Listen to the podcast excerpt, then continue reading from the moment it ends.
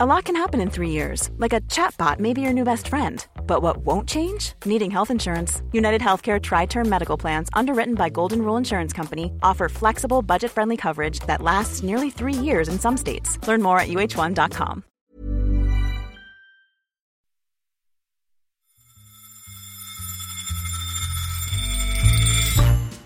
Hello, and welcome to Money Talks from The Economist, our weekly podcast on the markets, the economy, and the world of business.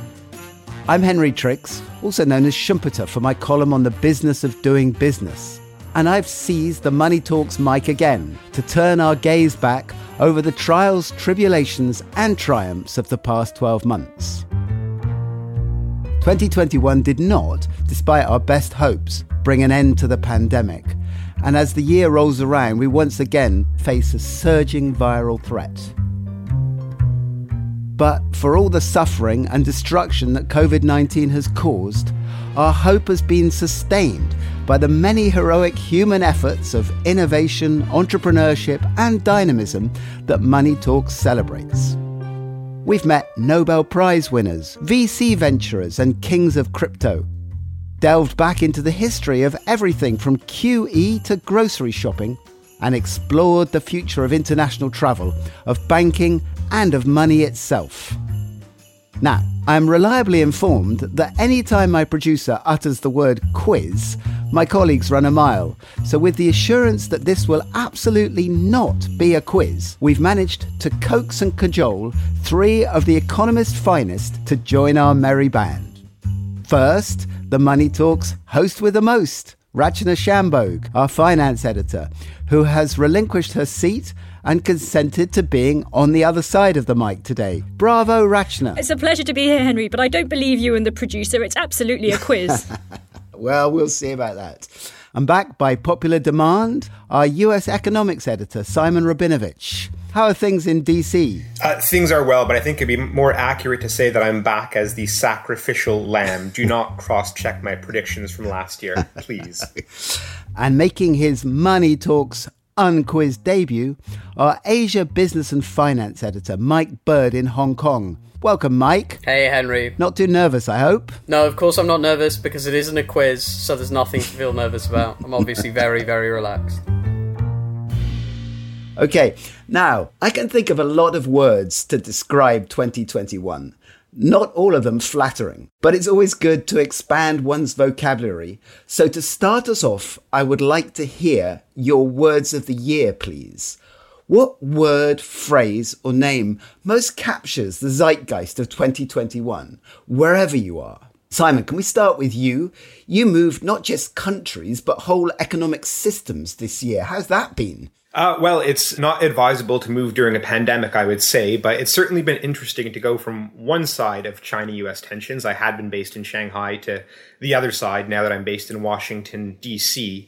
You know, in fact, despite all of the, the China news, which continues to, to dominate much of the agenda here, without a doubt, the word of the year was transitory. Okay, transitory. I'm sure you will have heard it uh, potentially ad nauseum. Uh, it was popularized by the Federal Reserve, but it was a really commonplace description used by economists trying to kind of wrap their heads around the inflationary episode globally, um, but but especially in the United States. You know, inflation in November was nearly seven percent year on year. And for much of the year, the idea was that this inflation was ephemeral. It reflected all of the crazy dislocations coming from the recovery from the pandemic. Of course, what's happened in the last couple of months is that inflation has proven to be much more persistent. It's also proven to be a lot broader, spreading into things like rents, uh, wages as well. Uh, and so famously last month, at least famously for econ nerds, uh, Jerome Powell, the chair of the Federal Reserve, said it was time to retire the word. But to a certain extent, I think the jury is still out, which is that, you know, clearly, you know, if you define transitory as a two or three month thing, Uh, that was not the correct definition of inflation. You know, if, however, we get to an economy looking more normal next year, you know, it could well be that a lot of what has been bringing heat to inflation will begin to cool down. Um, so that, for me, is the, the word of the year, without a doubt. Rachana, transitory has been filling your pages as you edited the finance section this year. So what's the word that's been ringing in your ears? Well, I have to say that the most striking sort of phrase that I came across this year has been DeFi, decentralized finance. This is the utterly kind of bonkers, disorientating idea that you could build a financial world on top of blockchains, that you have no need for middlemen, no need for intermediaries or regulators, that you know financial operations can work purely on the basis of so-called smart contracts that are built on blockchains. And The Economist itself has even thrown itself into the DeFi world, hasn't it? Yes, that's right. I mean, this was this was an utterly, utterly bonkers week. I, I actually had COVID that week. So all I was doing was sitting there watching our auction um, of our, our own kind of non-fungible token that we created uh, of one of our covers. Alice from Alice in Wonderland, kind of at the edge of the rabbit hole, just about to leap into this crazy world. We put it up for auction. twenty-four hours later, it had sold for ninety-nine point nine ether, which at the time was about four hundred twenty thousand dollars. So it was um, utterly sort of bewildering week. Fantastic.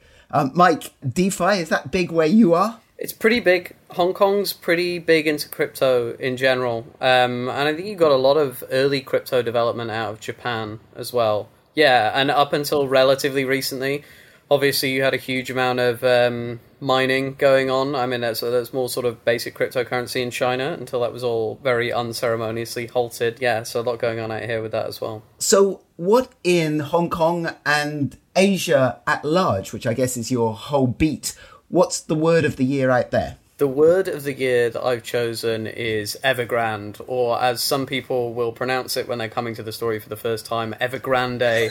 um, not Evergrande, Evergrande. It is uh, China's biggest property company by sales, and it has been for a while, and it is one of the most sort of fantastical and ridiculous financial stories of the past decade or so. One of the bits of advice I got when I moved out to Asia was don't become obsessed with Evergrande.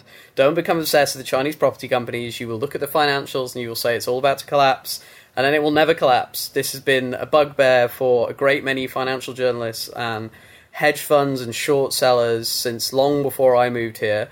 Um, there's a guy called Andrew Left, who's a short seller, who's actually banned from uh, from market participation in Hong Kong for five years because he said Evergrande was insolvent.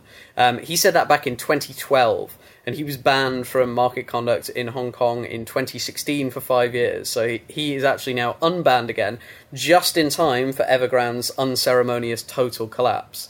Um, it finally, the rubber hit the road. They finally defaulted.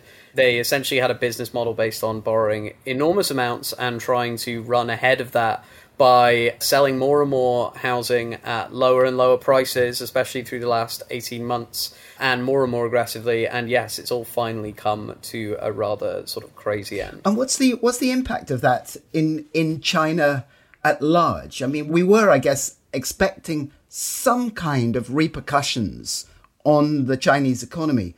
Have they happened?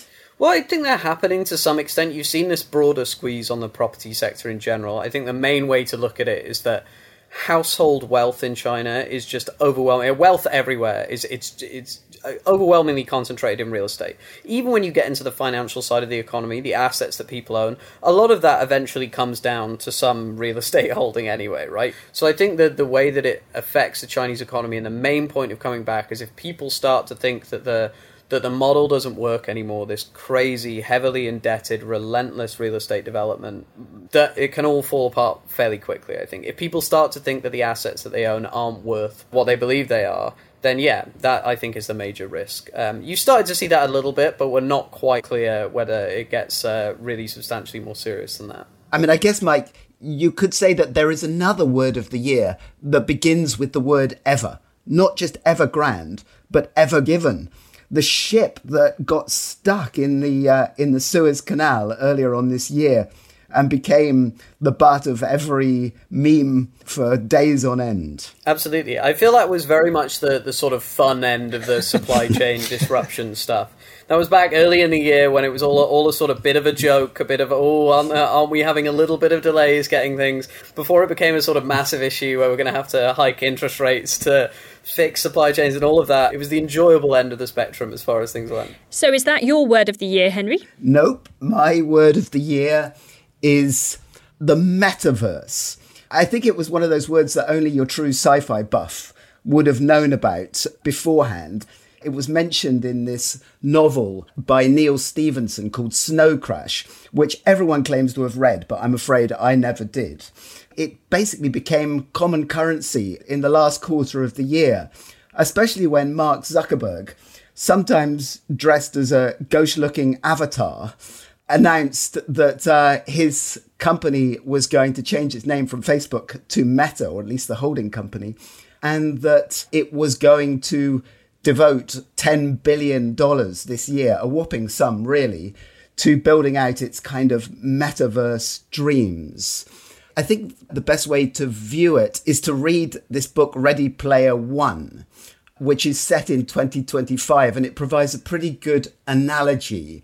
Uh, it basically describes the metaverse as a place where you escape from the miseries of everyday life in a world of kind of climate change, energy shortages and everything by cranking up your P C, putting on your haptic suit and entering the Oasis, which is like a parallel universe where you can change your identity and work and uh, hang out and even fall in love. That's the best depiction of the metaverse that I've seen. Um, actually, it's probably far more prosaic than that.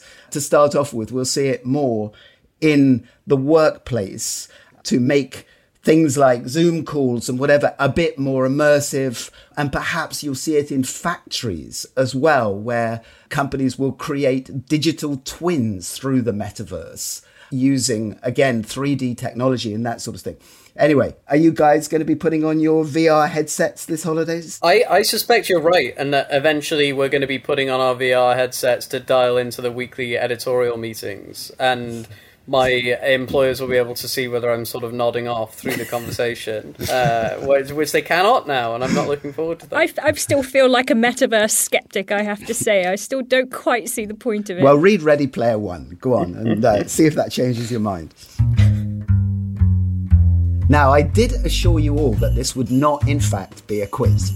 But, as you probably suspected, I lied. It's time for your numbers of the year. I want to hear the statistic or the figure that made you do a double take and think, can that really be right? Just say the number, give us a suitably obscure clue, and see if the rest of us can guess the story behind the stat. So let me start us off. My number of the year is one hundred forty million square feet. And my clue is brings smiles to people, but not to unions.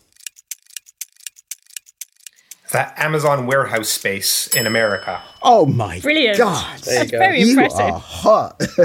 Yes, absolutely. It is Amazon warehouse space in America. It's actually the number of square feet that Amazon has built in terms of warehousing, or is building in terms of warehousing, over the last two years.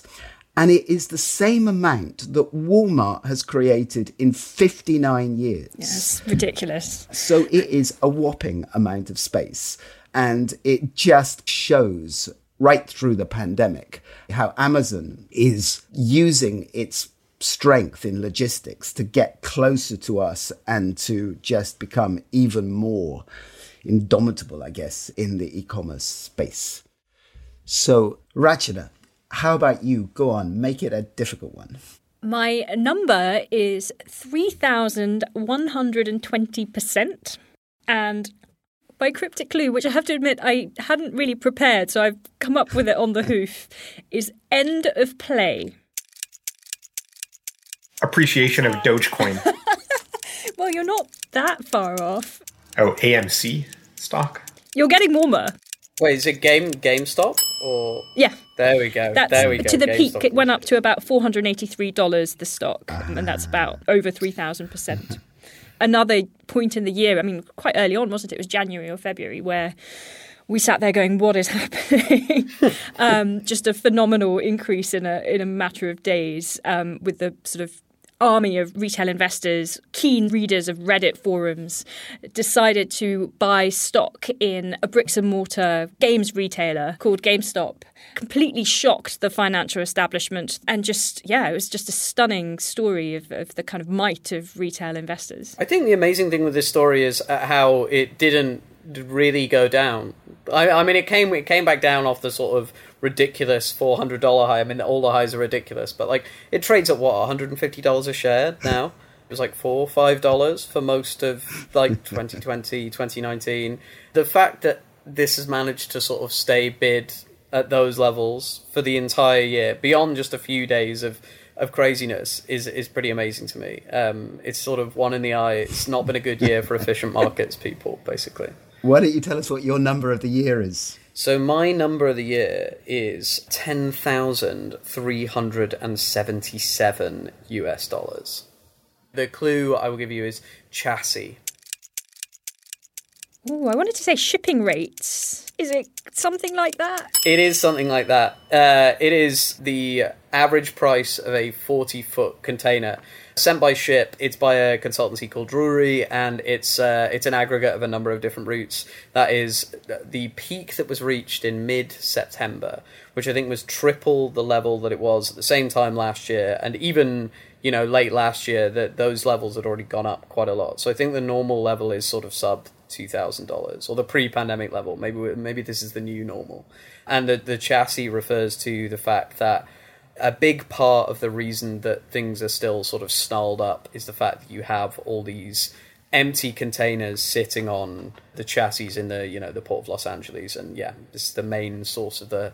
the squeeze at the moment. So, Simon, did your freight make it to the U S from Shanghai? Amazingly, it did. And, and frankly, I should have been able to get Mike's clue, because I was somebody who was unfortunately having to book a, not a forty-foot container, but a twenty-foot container back in July. And it was, you know, speaking of to the moon GameStop, it was it was to the moon expensive. But amazingly, you know, I think I think one of the stories of the year is that for all of the supply chain problems, all of the incredibly expensive shipping costs, et cetera, uh, is how resilient global supply chains ultimately have proved to be. I mean, they've been tested dramatically. Uh, and, you know, as I can personally attest, things took a little bit longer and cost a little bit more. But at the end of the day, you know, our stuff arrived at our door. Well, that's great. We're happy for you. Uh, so what, what is your number of the year? My number of the year is three trillion. And my clue uh, is that this ties back to my former beat, but it also ties to my current beat. Household spending or spending on goods in America? Mm. No. Is this a money supply thing in some way? No, Rachana, Rachana is closer. This is definitively a, a quote-unquote real economy okay. number. Oh, is this something to do with China tr- China trade? China-U S trade? Yes. All right, Henry. Chinese exports? Ah. Yeah. Yes. These are total Chinese exports, up nearly one-third compared to twenty twenty. For the first time ever, they'll be north of three trillion dollars. And I just think it's it's a phenomenal number uh, in many respects. If you think about, you know, one, the pandemic for, you know, factory managers with huge operations in China and suppliers in China, not to having been able to visit them for two years and yet still sourcing so much Um, out of the country. Plus, of course, we're multiple years now into the U S trade war, uh, tariffs leveled against China, uh, and yet U S imports from China are, are at record levels. It seems kind of unthinkable, but China's share of global export market has has increased, gone up to about twenty percent now from, from fifteen percent before the pandemic. And then I think one of the striking things is how sophisticated the exports have grown, to the point that China has now become a really, really important export hub uh, for Teslas. So if you see a new Tesla Model three driving around the European roads, odds are that was manufactured in China. So that for me is is a number of the year. And of course, it ties into Evergrande as well, because I think one of the reasons that China has been confident about, you know, cracking down on its property sector uh, is knowing that it has external demand as such an important crutch that it can lean on. Thank you all. We'll be back in a minute when it's going to get even more fiendishly cryptic. But first, it is the absolute best time of the year to become an Economist subscriber, because it is Christmas double issue time. The current issue of The Economist is bursting with extraordinary, important and beautiful stories, long reads and essays from my colleagues around the world. If you haven't been promised one in your stocking already, the Bumper Double Issue is on all good newsstands and online at economist dot com. And our gift to you is a special offer for Money Talks listeners at economist dot com forward slash podcast offer. You'll find that link in the notes for this episode.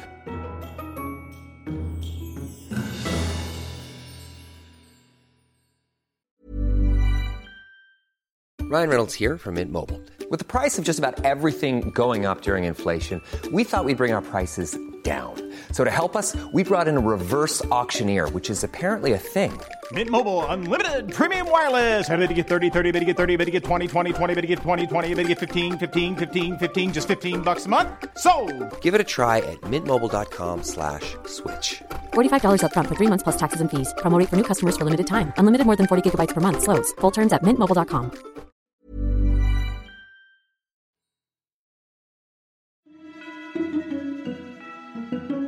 Right, folks, it's time for round three, and I hope you've all done your homework because it's time for show and tell. It's the mystery item round. I've asked each of you to bring along an extremely mundane household item that provides a clue to something that happened in twenty twenty-one. So, Rachana, can you start us off? What have you bought for us? Sure. So I've got a packet of Tyrrell's hand-cooked vegetable crisps, but sadly it's empty. There's nothing in here. Hmm. Anything? Mm. Um. Are these Brexit-related shortages on grocery shelves in England? Yes. Well, there are actually two correct answers to my clue. One of them is that, yes, there were shortages of crisps, potato crisps on the supermarket shelves in Britain. But I was actually hoping to solicit the second answer. And it might help to note that British crisps are known as chips in America. Semiconductor shortages. Very, yes, very exactly. Good. Oh, very good. Very good. Well done. Well done, Simon, too. What's your mystery item? I have to admit, I did go out to buy this specially for the show. Ah. We are looking at a large ruby red bottle of Ocean Spray cranberry juice. And the clue is an image of this was very expensive this year. Hmm. Oh, was it a non-fungible token? You're getting very warm. You're very good at this, Rachana. Well, I'm, I'm glad that editing the finance section week in, week out has some benefits, but I don't think I'm actually getting any nearer to the... You know what? I, I, I'm going to I'm going to give it to you because it is somewhat unfair. It was a picture, uh, a drawing of cranberry juice was one of the five thousand frames that appeared in the N F T Every Days, the first five thousand days uh, by the artist. Does does uh, this is the bonus question. Anybody remember the name of the artist? Beeple. Beeple. And it sold for sixty-nine million dollars. sixty-nine million dollars or something. Exactly. Like exactly. Wow, Rachana, you definitely get you definitely get full points for this. Beeple, otherwise known as Mike Winkelmann, uh, auctioned at Christie's for sixty-nine point three million dollars. Puts him uh, in a stratosphere of living artists, accompanied only by David Hockney and Jeff Koons. Art critics, I think, were one, amazed at the potential of N F Ts, uh, but two, quite aghast when you actually looked at the individual frames. A lot of kind of quite puerile images, a lot of not very impressive drawings. The the cranberry juice was was talked about a little bit because he did a, a, a drawing that was based on a TikTok meme of somebody skateboarding with a bottle of cranberry juice. Um, so not not the most interesting art if you look at it on a frame by frame basis, but of course the sum was was clearly greater than the parts. Okay, Mike, your mystery item, what is it? So this will maybe not be familiar to many people, but this is something that exists in a lot of places. Here it's a, it's an octopus card. Uh, it's for the the Hong Kong M T R, for the metro. So it's the equivalent of an Oyster card or, um, you know, same sort of thing in many other places. The main clue, I guess, is that this is obviously for, for loading money onto. Oh, so is this something to do with fintech? Not quite, something no. Something like that? Could it be the advent of universal I D money slash vaccine passport cards? No, that's not that's not quite right. It's programmable money, is that it? It's there we stimulus go. There we go. Money on cards that were issued in Hong Kong? Yes, yes, absolutely. So this is, it was issued in Hong Kong, but I think this was the year as well that globally this became a much bigger deal. We've seen sort of minor experiments with this stuff before, particularly in, in Japan. You've seen, you know, just drops of money to consumers. Hong Kong was one of the places that gave people lump sums of cash throughout the year, um, you know, dropped onto, among other things, their octopus cards. I didn't get any because I'm not a permanent resident of Hong Kong and we were cruelly excluded from the plan. Um, I have friends that got both the Hong Kong money and also U S stimulus as well.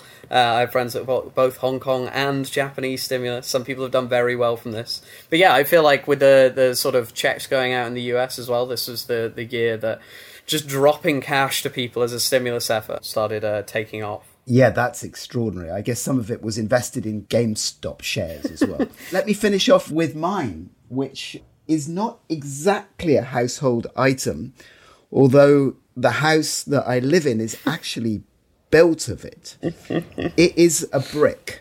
And, and this will be easy for Rachana, there was a time when these things were made in abundance, and then there was a shortage. Hmm, I wish you hadn't said it would be easy for me. I don't... Hmm. Think of how you make bricks. In a kiln? Yeah. Oh, this yeah. is getting... You think we're too is clever? There shortages of sand around the world? Is that part of... No, no, no, it's not sand. Uh, you're getting close. But uh, if you can think of glass or ceramics or steel, it suddenly became incredibly expensive to make all these things. Can you remember why that was? Gas prices going up. Yes, there you got it. Yes. It took me it took me a while to get there. Yes. Well, Henry, you wrote plenty about this as it was happening. Yes, that's right. High demand in China and shortage of supplies coming from Russia, lack of storage space in, in the U K and elsewhere. And uh, the reason why I used the word abundance was because, yes, it was a kind of, they always talked about the age of abundance in energy, you know, that there was just a sort of a massive amount to tap. Um, and suddenly it became clear that there had been quite a lot of underinvestment. And as the bounce back came, then prices of all those fossil fuels suddenly went ballistic. Prices have, have come off again in the last few months. But certainly that was the, the energy crunch was a uh, significant part of the latter half of the year. Okay, final round. To bring twenty twenty-one to a close and to give us all the courage to face whatever twenty twenty-two may bring, I have one parting request for you all, a prediction. You have a pretty impressive record to beat. Our festive fortune tellers did remarkably well last year. Simon, you predicted that fewer than a dozen countries would see negative growth in twenty twenty-one, with so much pent-up energy waiting to expand. Now, you told us at the beginning of the show that you weren't too too happy about your predictions. How did they work out? Well, put in that light, it sounds pretty good. I, I do think one of my underlying views was that the pandemic would be more or less sorted out by now, which clearly uh, should have, should have spoken to an epidemiologist for that one. Exactly. Our Wall Street correspondent, Alice Fullwood, foresaw twenty twenty-one as being the year of the deal, with massive M and A as companies spent their war chests. Well, Bain is now reporting that twenty twenty-one saw the highest M and A deal value in history, but that SPAC, another word of the year, I guess, and V C deals grew up to five times faster than even that. And then our supernaturally far-sighted business affairs editor, Patrick Foulis, predicted the year of the bottleneck, which sadly we know to have been the case. And I, for my sins, said that five G would finally have its moment, and it might do with the metaverse. So, as twenty twenty-two hoves into view, what should we be on the lookout for in the coming twelve months? Mike, let's start with you. Yes, I think uh, Japan is due for a sort of medium-sized economic boom. That's based on a couple of things. Uh, Japan's recovery economically from the pandemic has been a little bit slower than other places, and they have a new prime minister in Mister Kishida, who will pursue, I think, the fiscal stimulus that Japan has been lacking for quite a while. Um, we'll see how much of that actually comes off. These things sometimes disappoint, but I think really significantly outperforming expectations from Japan. Would, would, would a medium-sized economic boom mean growth of sort of one point two percent, Mike? Exactly. I think we might even get to sort of one point three, one point four percent if we're really, really lucky. You know, inflation at half a percent, something like that. And will the Prime Minister be there at the end of the year to to uh, welcome it? That's a that's a little bit more difficult. Betting that a Japanese Prime Minister is going to last more than six months is a, is a difficult one. We'll see. Simon, how about you? Uh, well, so my my uh, sort of concrete prediction of, of twenty twenty-two is that uh, I think the unemployment rate in the U S is going to decline to three point five percent, flirting with a seven-decade low. Um, so I think it's easy to be caught up with the supply chain problems, with inflation running at, you know, multi-decade highs, uh, and to miss part of the bigger picture, which is that the recovery has just been incredibly strong.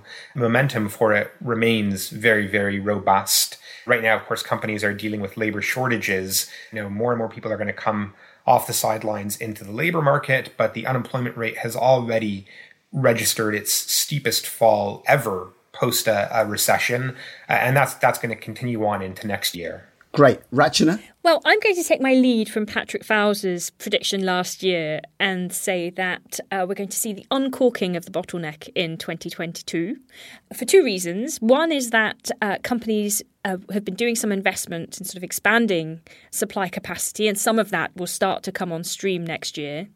But also, one big reason for bottlenecks this year has, has just been the huge increase in demand for goods, especially in America. And as we start to see people buying services again, going out and about a bit more, obviously this depends on variants of COVID, we might start to see a bit of a rebalancing away from exports and uh, demands for space on shipping containers and so on. So I would say that by this time next year, we'll probably find ourselves swimming in all sorts of goods that, you know, we're sort of yearning for this year. Chips or potato crisps? Both, hopefully. Well, carrying on from that, I think my prediction for next year is uh, is in the um, same optimistic vein. I predict that we're going to spend more time in the office next year. And my hope is that this time next year, we'll be able to host the Money Talks Christmas Unquiz in the studio, in the office, not remotely as we're doing at the moment.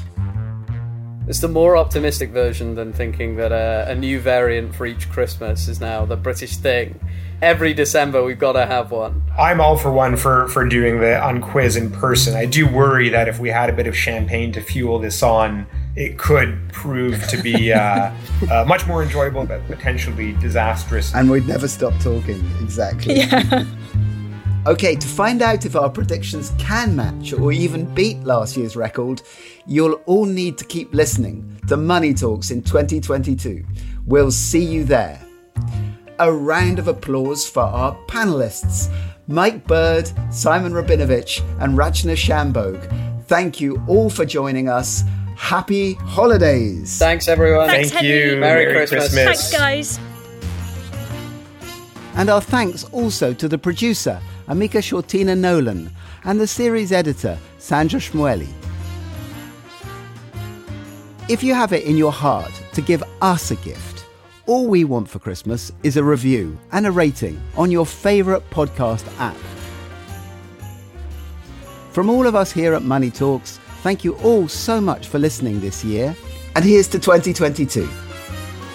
I'm Henry Tricks, and in London, this is The Economist. Woo! Hooray! Awesome. That was great. See you next year.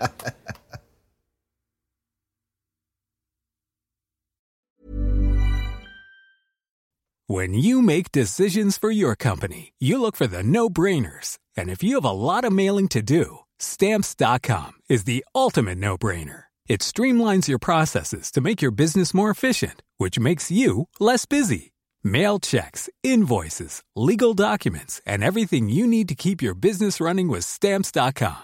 Seamlessly connect with every major marketplace and shopping cart. Schedule package pickups and see your cheapest and fastest shipping options from different carriers. With rates up to eighty-nine percent off U S P S and U P S rates. And with the Stamps dot com mobile app, you can take care of mailing and shipping wherever you are. Make the same no-brainer decision as over one million other businesses with Stamps dot com. Sign up with code PROGRAM for a four-week trial, plus free postage and a free digital scale. No long-term commitments or contracts. That's Stamps dot com. Code PROGRAM.